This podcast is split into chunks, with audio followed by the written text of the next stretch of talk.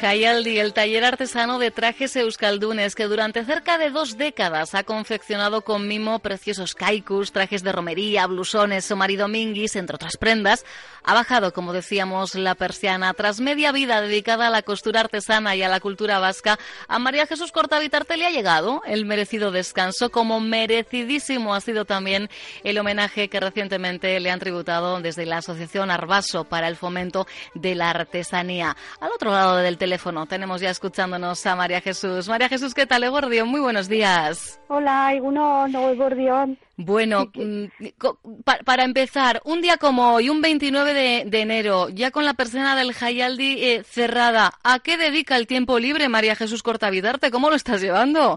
Pues mira, recogiendo mis cositas, mis patrones, mis estos, porque ¿sabes qué pasa? Que son muchos años y no me quiero desprender de nada. O sea mm. que tengo el trastero lleno. claro, ahora está la tarea de, guardar y guardar además para, para que eh, todo se, se, mantenga en buenas condiciones, ¿no, María G? Claro, claro, sí, sí, eso es. El 31 de diciembre, como decíamos, era la, fecha elegida para cerrar un, un taller. Eh, ¿Por qué, eh, en este caso, a ti te ha llegado el, el momento del descanso? ¿Por qué Jayaldi no ha tenido continuidad? ¿No había relevo, María G? Pues no. Eh, a ver, es que Hayali eh, son cosas muy especiales y como digo yo, ahora hay diseñadoras, no hay modistas ahora, ¿entiendes? Entonces eso hay que hacerlo bien. Bueno, eh, bajo mi concepto hay que hacerlo bien.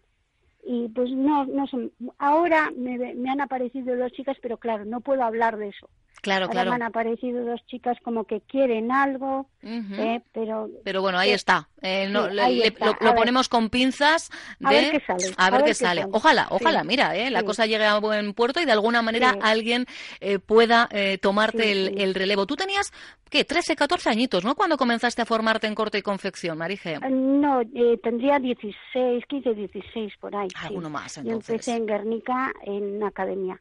Empecé en Guernica con Dominga. Con Dominga. Sí, vive todavía, ¿eh? Ah, sí. Ah, mira. Sí, sí, vive todavía, sí. Fíjate que tengo 66 y... La costura de Dominga. ¿eh? Allí cosiste tu primer kaiku, ¿no, María? Sí, sí, sí. Pues todo el mundo hacía camisones y empezamos con camisón, ¿no? Pero yo dije, pues no, yo voy a empezar con un kaiku porque se veían muchos kaikus, yo no tenía, entonces había que hacer uno.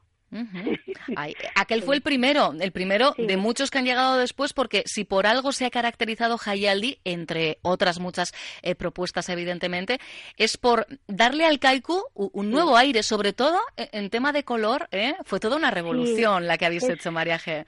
¿Sabes lo que pasa? Que el kaiku es la hechura. Lo que es la hechura es el caico. Lo demás lo puedes hacer con, con, cualquier tela, ¿no? Bueno, cualquier tela. Paño, más bien paño tiene que ser, ¿no? Pero y yo creo que es la hechura lo que, lo que es el caico. Hay otro que es chamarrote, que no lleva bolsillos. Es el anterior al caico, ¿eh? Sí. El chamarrote. Eso se llevaba, eh, lo llevaban los arranzales. ¿eh? No lleva bolsillos, y, sí, ni corazón, ni nada de eso. Eh, no ha sido fácil, creo, en este tiempo dar con los tejidos necesarios para su diseño y elaboración, ¿verdad? Ya, los tejidos, eso es un dolor de cabeza pero terrible. es verdad, ¿eh? Porque el paño, paño en sí, no te hace mm, casi nadie. Ahora menos. Cuando empecé yo, pues algo, pero ahora menos. Porque, claro, todas las fábricas esas que y el de cuadros ese. Sí, el clásico. Bueno, eh, creo recordar que esta anécdota la has contado eh, tú, que allá por 2001 tú vas a Portela para hacerle un kaiku a tu hijo concretamente y poco menos que te dicen que te llevas ya el último de los retales, ¿no? En Barroso, fue en Barroso, allí, debajo de las escaleras de Begoña. Sí, ¿eh? Ahí cerquita, sí. Sí, sí, allí en Barroso fue pues quería un kaiku y eh, no tenía nadie, solo tenía ese y me dijo, pues esto ya ha muerto, ¿eh? Me dice, porque hace ocho años que cerraron la fábrica. Y de ahí empezó mi pique y, y sí, y me costó, ¿eh? Me costó encontrar un fabricante, pero que también cerró, claro al pues final, eh, cuando, cuando creías garantizado la materia prima, te volvías a, la búsqueda, ¿no? Sí, sí, sí, y eso es. Otra vez a volver, pero no es lo de antes, ¿eh? Que va, los paños de ahora... Nada que ver, ¿no? Ni color, ni color, ni color.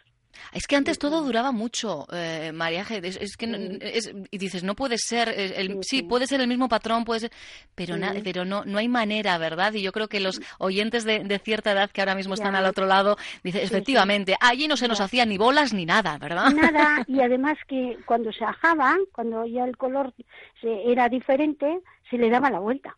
Pero es que hasta tenía su punto, ¿eh? el hecho, ¿no? Ese, ese puntito también de, usado hasta le daba, ¿no? Otra categoría también a, le daba la, vuelta y otra vez abrigo nuevo. Fíjate, fíjate lo que son las cosas. Ahora, ahora eso es impensable, ¿eh? La, la cultura del usar y tirar eh, prácticamente. ahora te dicen, ahora te dicen, déjalo, pues si te va a costar más, coge uno nuevo y ya está.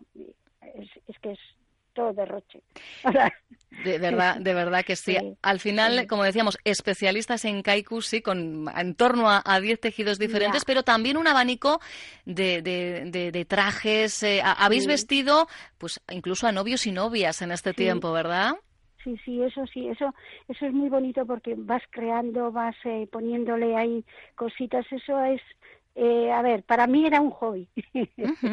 Pues mira, el hobby terminó convirtiéndose casi durante dos décadas en, tu día a día, en tu profesión. Sí, sí, eh, has tratado además eh, de, ser muy fiel siempre a la, en la recreación de los trajes, así que entiendo que, ese trabajo de, diseño no habrá sido sencillo, María Jesús. Bueno, eh, a ver, lo que yo siempre he tenido ese lema, lo que hagas, hazlo bien, si no, no lo hagas, porque claro, tú sales a la calle con unos tirantes, unos estos, la falda de la abuela, es, es que eso choca un montón. Y, yo siempre he procurado vestirles como las como iban las de antes, como las abuelas, vestirles como antes. Y esto tiene una labor de documentación, entre otras cosas, claro. Sí, pero bueno, siempre hay algo, ¿eh? Siempre hay algún baúl por ahí con ropitas. También es verdad, eh, son, son los mejores espejos, efectivamente, ¿no? Para, para recrear después eh, patrones. ¿Tienes piezas favoritas, eh, María Jesús? En este tiempo, ¿tienes alguna confección, alguna creación que digas, jo, si me tuviera que quedar en esa futura, seguramente próxima exposición que ya ha hecho en su momento, María Jesús, en esa seguramente que estará por venir, porque hay que, hay que dar salida a todo eso que ahora estás guardando, ¿qué piezas no podrían faltar de las confeccionadas por tus manos?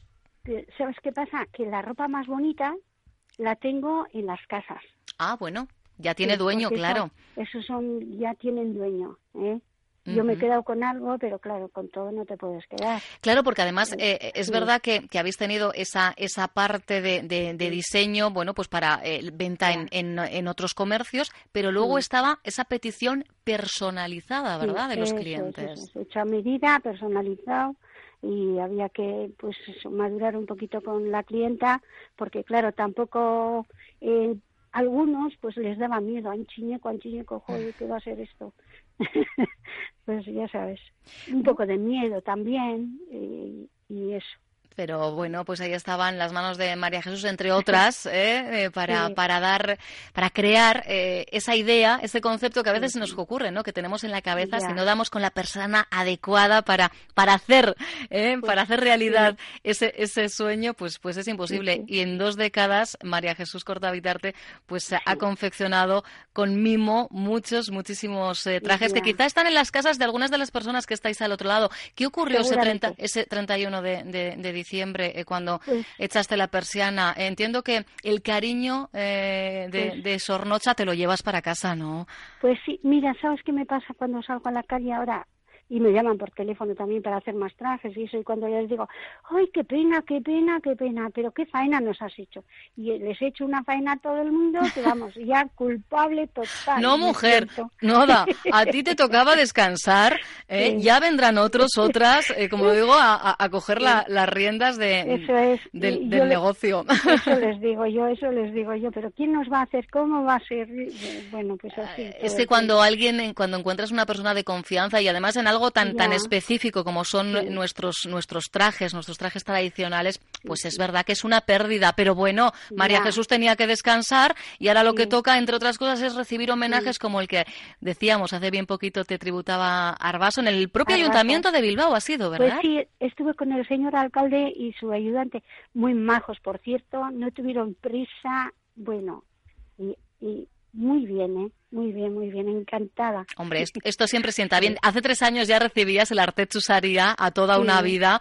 por ese esfuerzo, como bien decían en su momento, de elevar a moda la confección del traje vasco y esto de alguna manera pues habrá servido de, acicate, ¿no? En, este tiempo de, trabajo, de esfuerzo, María Jesús. Pues sí, el, nombre yo como he procurado hacerlo bastante bien, no del todo bien, porque claro, hay que perfeccionar las cosas, pero bueno, Ahí estamos, ahí estamos.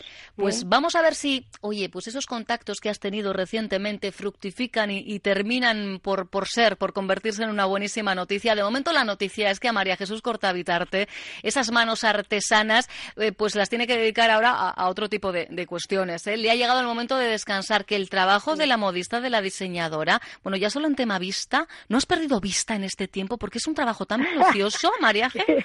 Que va un poquito, me he puesto las gafas y punto maravilla, qué maravilla. Yo es que siempre tengo el recuerdo de, de mi mamá ahí en sus labores y esas gafitas, ¿verdad? En la puntita de, de, la nariz para, para llegar a todas y cada una de las puntadas. Pues merecidísimos cada uno de los homenajes que te han tributado y los que estén por, por llegar por el trabajo realizado en todo este tiempo. María Y ahora lo dicho, disfruta, descansa. ¿eh? Eh, que... ahora, ahora tengo un reto. ¿Así ¿Ah, cuál? Siempre decía que cuando me jubile voy a aprender el pandero. Anda, mira. Oye, fenomenal.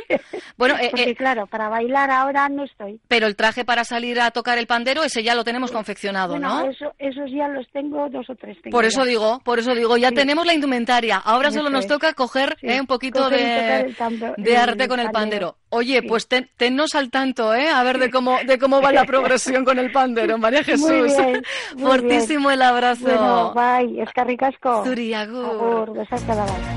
Onda Vasca. Diez años contando contigo.